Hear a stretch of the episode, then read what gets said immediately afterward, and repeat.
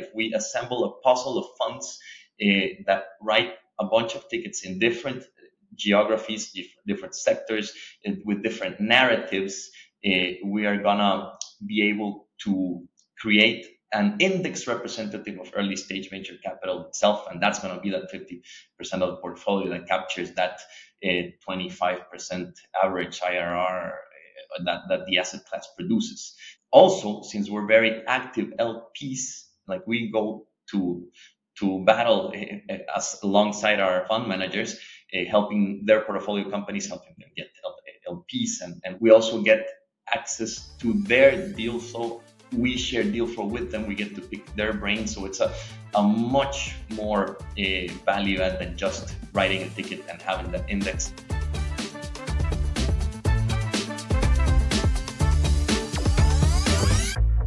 Well, Fernando from Invariantes, uh, it's a pleasure to meet you. We were uh, introduced by by the wonderful Jamie Rhode. Thank you, Jamie, for the introduction. So, Fernando, a, a, lot of interesting things to talk about today, uh, but welcome to the Limited Partner Podcast. Thank you very much for having me. It's an honor, man. I've seen the roster of uh, people that come on your show, and I hope I, I do your listeners justice. Uh, well, I appreciate that and appreciate the kind words. So, let's start. You started the first venture capital firm in Guatemala. How did that come about? Yeah, well, it was uh, a, an ongoing effort. You know, by that time in 2015, I had worked at a multifamily office managing the proprietary trading portfolio of that multifamily office. And with my partner, who is the owner of that multifamily office, we saw that uh, eh, there was a need, eh, a gap that needed to be filled. If people wanted access to the asset class, some success cases uh, like uh, Luis von Ahn, who's a Guatemalan, who then went to the US and started Duolingo, now public. They captured the imagination of the public and people wanted access to, to another asset class. And uh, by the same token, founders were knocking on the family office door looking for funding, and we didn't have a, a proper platform to serve those needs. So we said, why don't we leverage on what we've done so far and start Guatemala's uh, first capital fund? And by that time, uh, we had uh, um, amassed a, a portfolio of about 170-ish alternative uh, investments, in private debt placements, private equity, venture capital, direct deals, etc., uh, through about a decade uh, and, or a little bit longer than a decade. So we said, man, we have we have this awesome network of people. Why don't we start a proper fund and, and serve the needs and the wants of, of the investors and founders alike?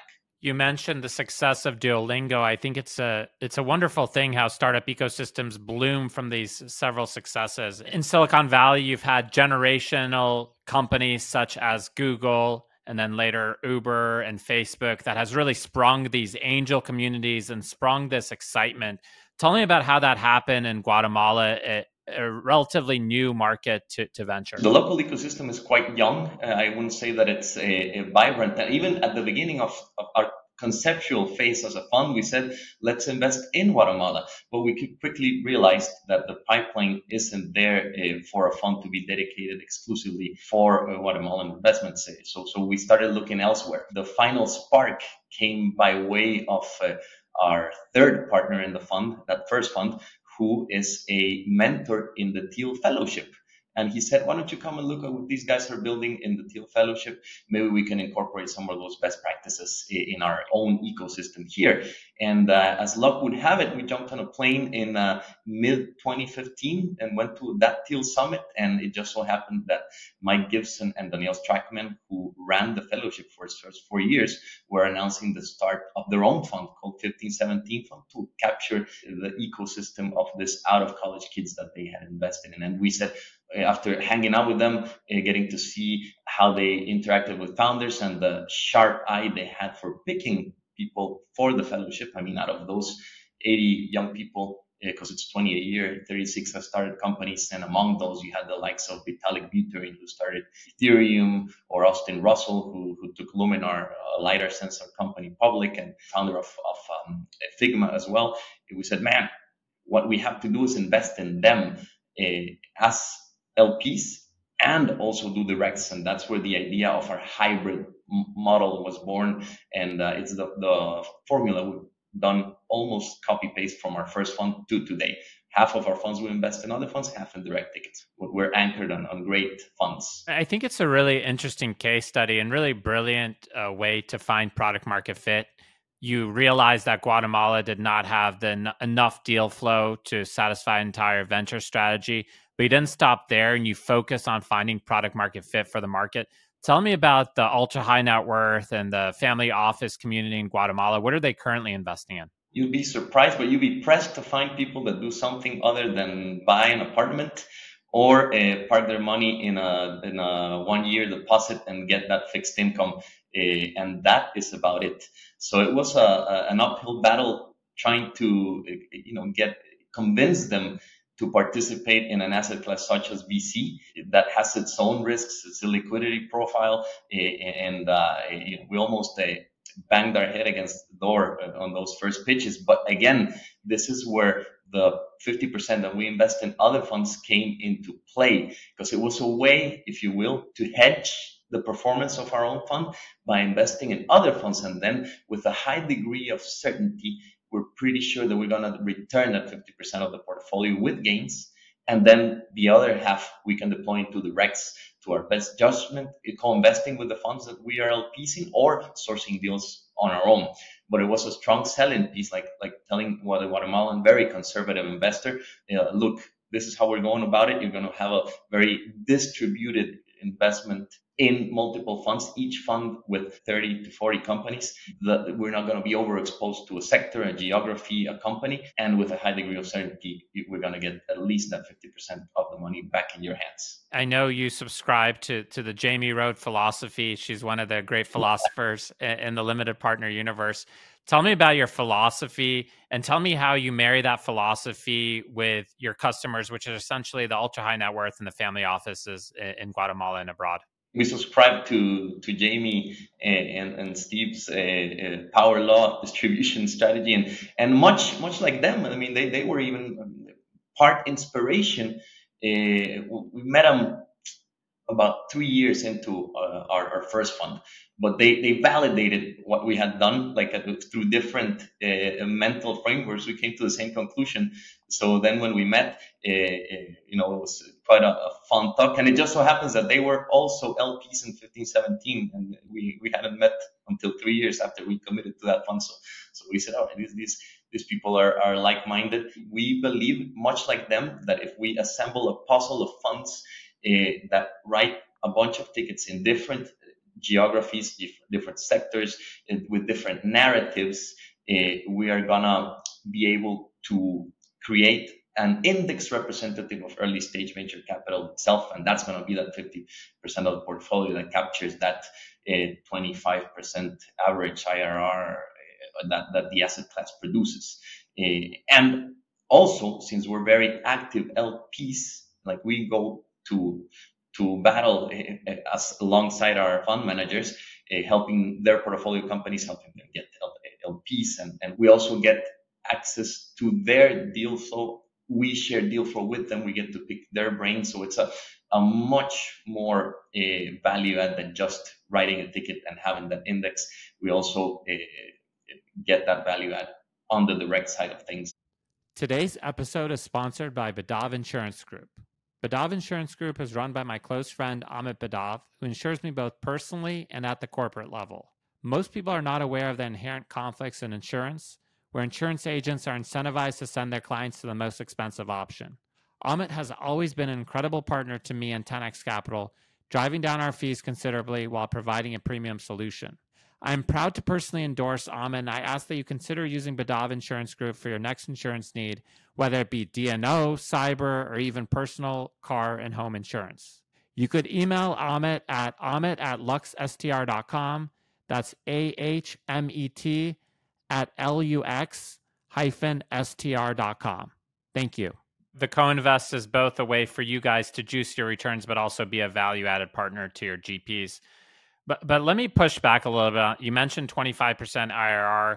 I've looked at Jamie's numbers and the index approach, and those are the numbers. But is your essential trade off? Are you giving up some of the upside? Are you ever going to have a 10x fund, by doing the strategy? And is that the inherent trade off in your strategy? Good question. And it is a trade off. Yeah, I don't think we're ever going to have a 10x fund. Maybe. I mean, if we uh, take a look at our first fund and uh, our biggest position was the commitment into 1517 fund, and that fund itself is clocking about a 7x TVPI ish uh, and already distributed about the 3x.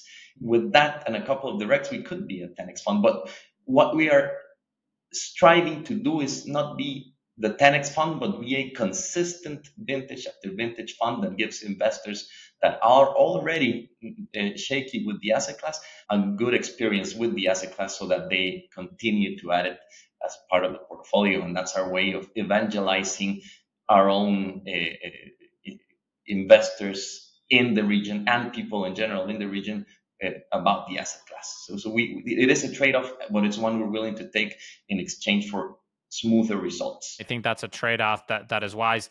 In terms of you're you're in some of my favorite emerging managers. Tell me about how you go about choosing an emerging manager. One part of the framework is that they fit within that puzzle of funds like 1517, they invest as a sector agnostic fund, but they invest in people outside of the college system.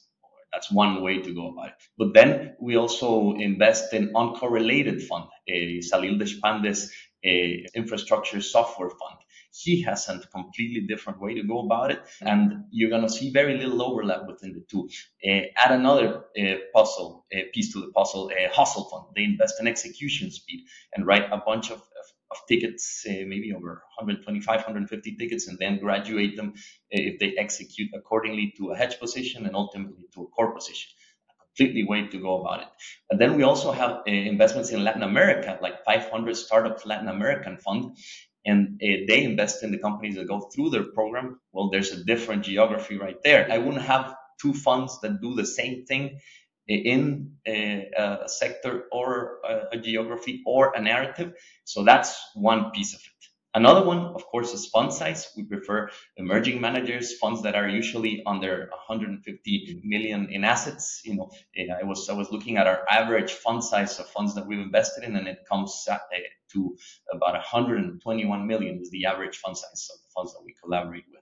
Another one is that we get a direct uh, access to the GPs. I mean, these are relationships that uh, almost go beyond uh, just a transactional relationship. Um, it, it, brings me to are you familiar with the dunbar number uh, have you heard about that yeah the amount of people you could manage yeah yeah that's about 150 stable relationships like uh, correlating the size of a primate brain to humans but then it, the, the same uh, number also says that you have uh, five uh, core people that you have a relationship and about uh, 10 to 12 more than that are the ones that you uh, can fully trust those 12 apostles, if you will. And every time we invest, we have to know that there's a potential that this manager will be one of those 12 Like uh, Mike and Danielle from 1517, we talk on a daily basis, we joke.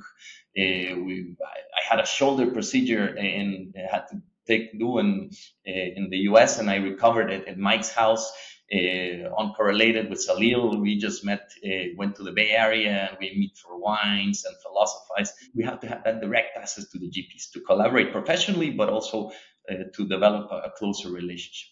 Also, co-invests are uh, important to us because because we do uh, value that co-investment. It's hard enough to generate deal flow being here in Guatemala. Uh, so, so that co-investment piece is a definite value add and something that we look for.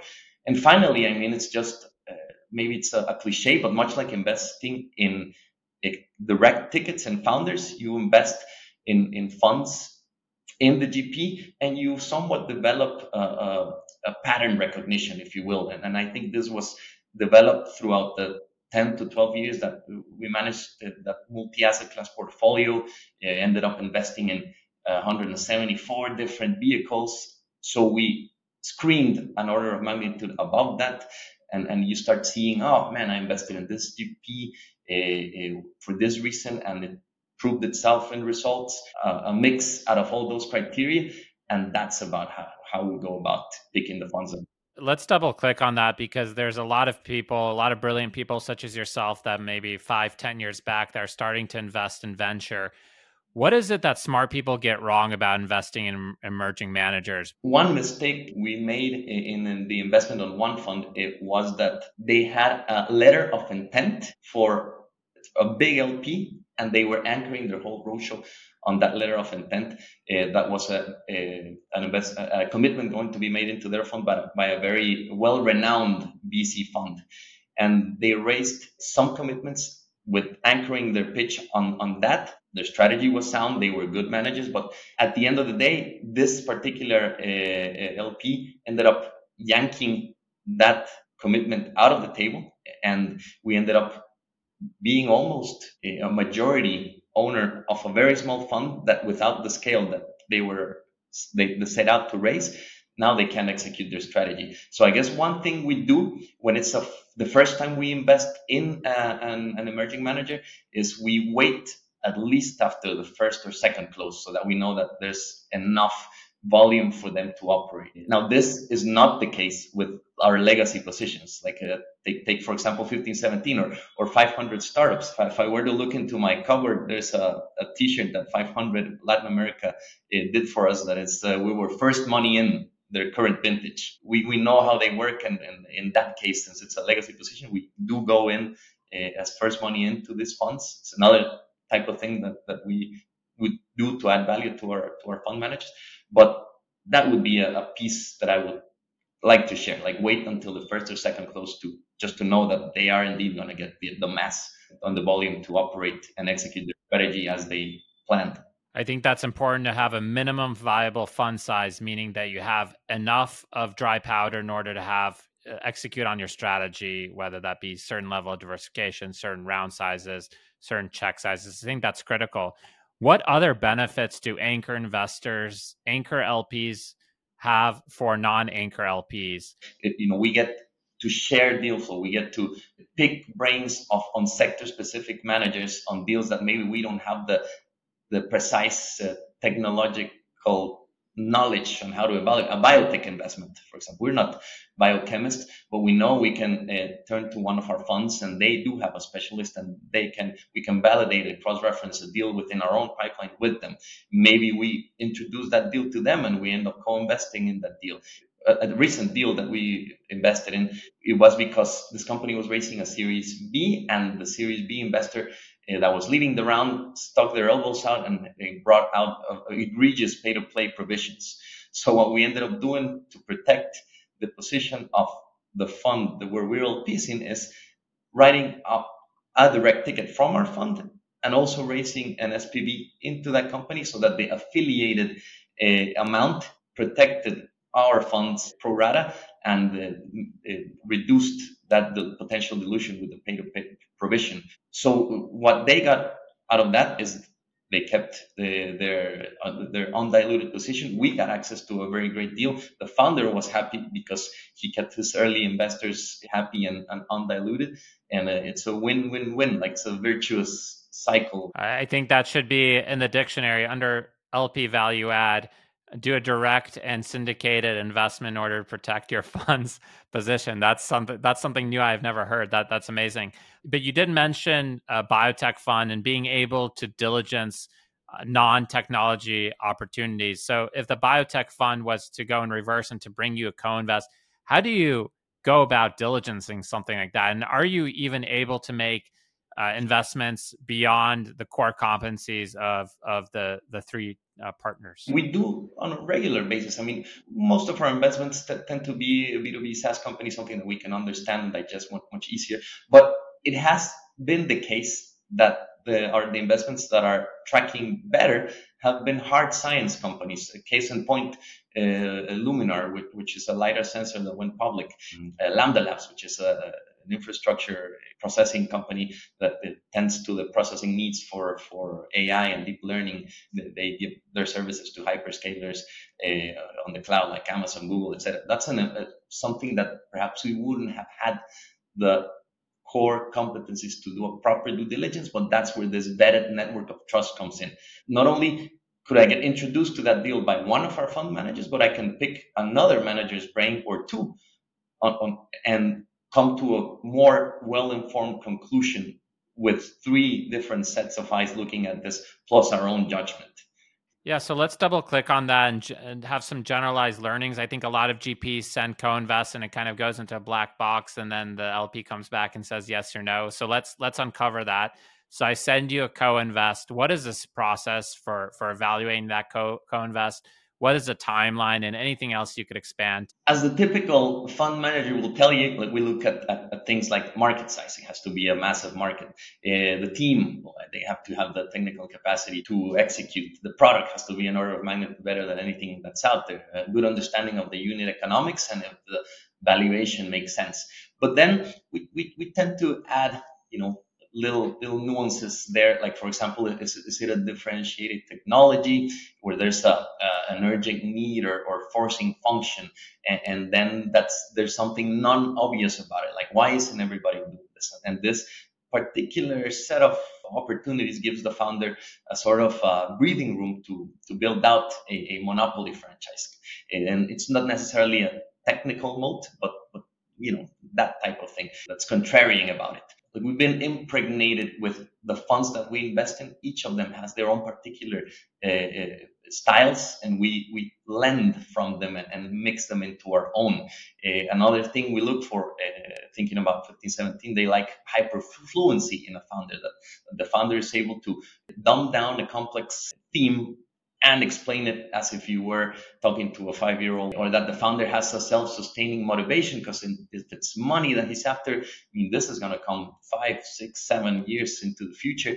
You got to have some other driver there. Uh, and then we mix all this criteria and decide if we're going to write a ticket or not that's how we go about it. We talked offline. You're incredibly uh, direct and transparent. So I'm going to ask you a very direct and transparent question what percentage of the decision is made on a new lead coming in for the first time?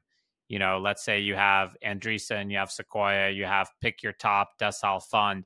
How much of a signal is that, and how much of your decision making is based on the lead alone? Try not to get influenced by a, the fact that a brand name flagship fund is in the deal or not. It, it's uh, it's nice, but I mean, in, in the real world, it's not a guarantee that that company is going to be better or worse. What is nice is that you have a fund in there that could help you lead the subsequent round. That's something that's powerful and useful for that company. And we, we value it, that mind frame, more than the fact that it's like a, a, brand name fund in the cap table. Nice to have, but not something that is a must for us. Most of the deals we do are done within the universe of this emerging manager community and uh, I, I, value more if one of the funds that we're LPs in is participating in the deal than if a, a flagship brand name fund is participating in the deal because I know how this these managers think, work, and their track record and, and how they go about business. I think it's one of the most under leveraged part of the ecosystem. You mentioned talking to 1517 on a daily basis and having staying with them when you were rehabilitating. That's also a new new use case. But how what is the best practices how should gps interact with lps and how should lps interact with gps what's a good way to build a relationship between the two parties that's up to the gp i think i mean if i if i look at it from the standpoint of us and our LPs. We have a lot of LPs in different sectors here in Latin America, and we try to be close to them. As you know, Latin Americans were in love with WhatsApp, so we are open to all our LPs for a WhatsApp message. We uh, send quarterly reports. We uh, uh, do events, but but we're approachable. We're open. We're an email or call or WhatsApp message away. And every time, for example, we we also we are proactively reaching out to them. Case in point, one of our portfolio companies, JobPixel, uh, what they do is they, incorporate video into hiring processes, like web-based video hiring experience. Uh, we reached out to one of our uh, LPs because he is in the uh, BPO sector, and we ended up getting that particular company TELUS as a client, and it was their second paying corporate client. And then from here, TELUS hired them as TELUS Global, our LP that we reached out to. He's happy because he added value to one of the, the portfolio companies of the fund he's an LP in. The founder is happy because he got that paying customer. And uh, so you, you proactively go about being open and approachable to your LPs. But I think that's a GP's job. more more than the LP itself. In our case, we do a hassle our GPs, uh, like picking their brain, because it's uh, I think it's up to the GP. So that's up to the GP. So, what should the role of an LPAC be? Is it analogous to a board? What are some best practices around LPACs, and what should LPACs not be doing? Yeah, LPACs are our sounding board for for when like unusual uh, decisions. Should I do a follow-on investment on a company from my from the previous vintage? Is, is it ethical or not? But but an, an LPAC, pretty much, I think its job should be being there for when there's this type of situation more than getting in the way of how the GP manages its fund. That, that should be uh, the, the, the LPAC's job, being a sounding board for when sticky issues arise. In terms of Latin American LPs, how should GPs interact with Latin American LPs? What are some idiosyncrasies that one should be aware of? When raising capital in the region, when building relationships in the region? Key point is that Latin American investors are very conservative. The more you can ground the concepts of VC to, to the reality of a very conservative investor, that's one thing. Frame it as if it, as a portfolio construction exercise for them. Like, look, I don't know how prevalent this is when you pitch to U.S. investors, and it, or if this is relevant or not. But if if you tell a Latin American investor, look, you have this amount of assets. This is your company that where you generated your wealth. You have this apartment, uh, which is real estate. You have this account. Maybe you have some stocks, etc. You have no VC exposure. You should have that at least five 10% exposure to the asset class because it performs and compounds at a higher rate and uh, it, it, will be complementary and maybe not even correlated to the rest of your assets. And you can also uh, distribute that risk geographically outside of your home country. And that's kind of how we, we go about it uh, in, in our pitches to our LPs, and they receive that message well. And another thing is that there's a tax advantages. For example, take Guatemala as an example. We, we are a Guatemalan investor. Uh, our fund is domiciled in Cayman Islands. And uh, if we invest in the US, we're non US investors. So uh, that investment doesn't have a capital gains tax on it. And then Guatemala jurisdiction doesn't pursue any gains that you generate outside of the geography. So basically, every exit or distribution that we get is uh, tax free. So that's another important thing. Each country has its own tax considerations, but that's the case at least for Mexico and Central America.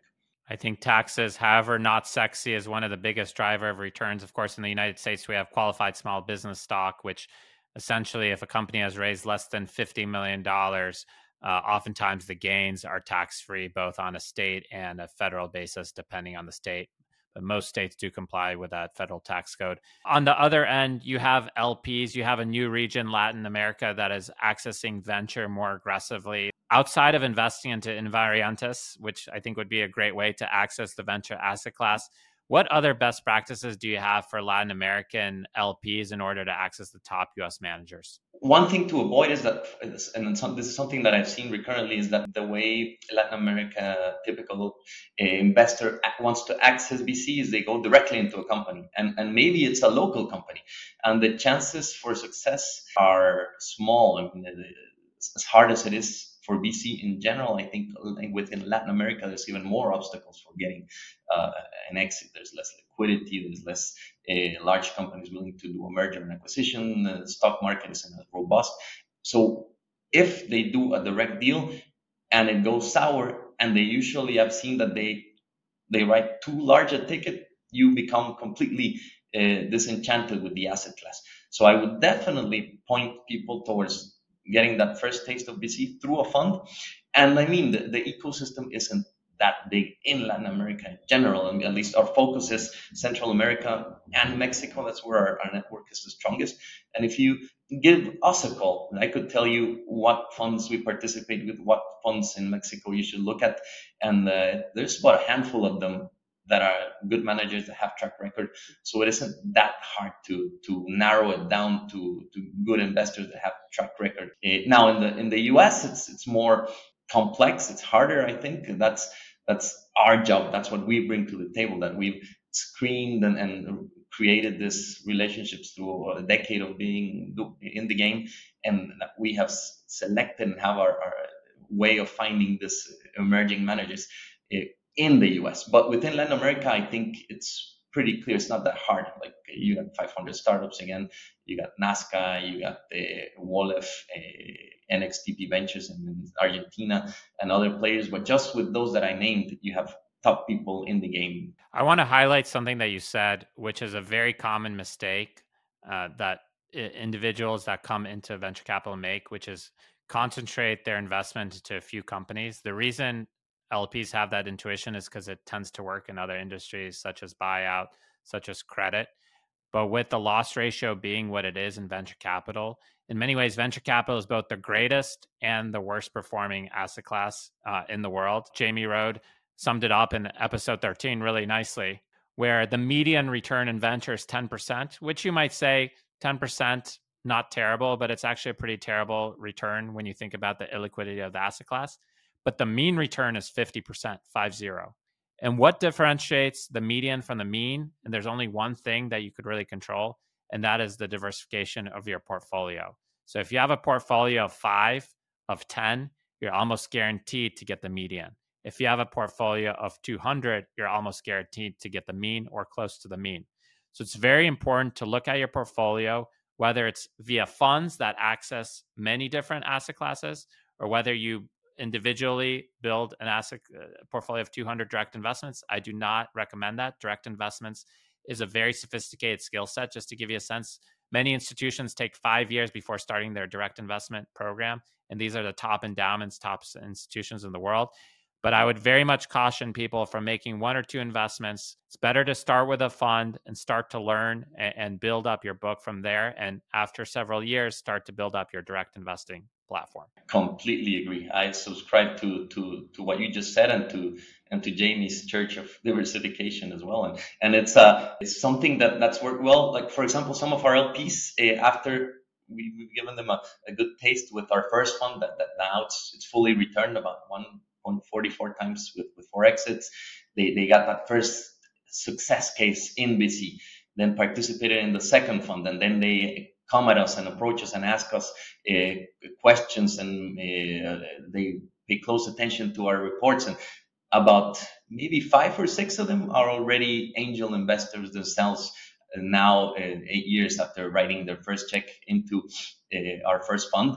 And uh, i guess that that's something that makes us proud. It's part of what we set out to do, which is help out the local ecosystem. As this is the way we're going to go about it, then this is going to be how we're going to help instead of investing directly in in local founders, which we do, by the way, but it's a small sample of, of our direct. In many ways, venture capital is like any product, and you want to deliver a magical experience to the customer as quickly as possible. You want to close that loop. Uber famously, or maybe infamously, when they were starting out and a customer would take their first ride, this is something I know from from direct feedback from people at Uber. They would cancel everybody else's Ubers and drive the best car to that first customer because they want to make sure that the first experience that that customer had was magical. I think it's brilliant. It's somewhat controversial, but I think you want the same thing in venture capital. And the problem is that the first experience could often take eight, ten years. So you want to be very thoughtful about how you invest in the venture capital ecosystem that you're diversified and that you make sure that you account for things like liquidity, risk, and diversification. Um, I think you've done an amazing service for Guatemala and for Latin America, and not only helping them access this asset class, but helping them asset, access the asset class in a predictable and smoothed out manner. So I want to thank you for jumping on the podcast and you know the floor is yours what would you like uh, our listeners to know about you fernando about invariantes about Latin America, anything you'd like to evangelize? Well, thank you. Thank you for having me. Again, it was a pleasure uh, being here. Thank you for the opportunity. And uh, just know that our doors are open here. I mean, uh, we're very friendly. If, if there's a, a, company we can help out, if there's a U.S. company turning their gaze down to Latin America and they need a friendly door to knock on, please, by all means, you can just write me an email send me a, a, a, message in WhatsApp in the very Latin American fashion. We're, we're here for the long run, and I hope when we raise our fourth vintage, we keep doing this this good work. And platforms like yours that, that allow more people to know about what we're doing are, are priceless to us. Thank you, Fernando. And I look forward to meeting in New York City and Guatemala. Maybe we meet halfway in Miami. But I look forward to this. Uh, it's a new relationship, and I look forward to the friendship. And, and thank you for jumping on the podcast. Thank you for listening to this week's episode. In order to make sure you do not miss out on next week's episode, please make sure to subscribe below. We thank you for your support.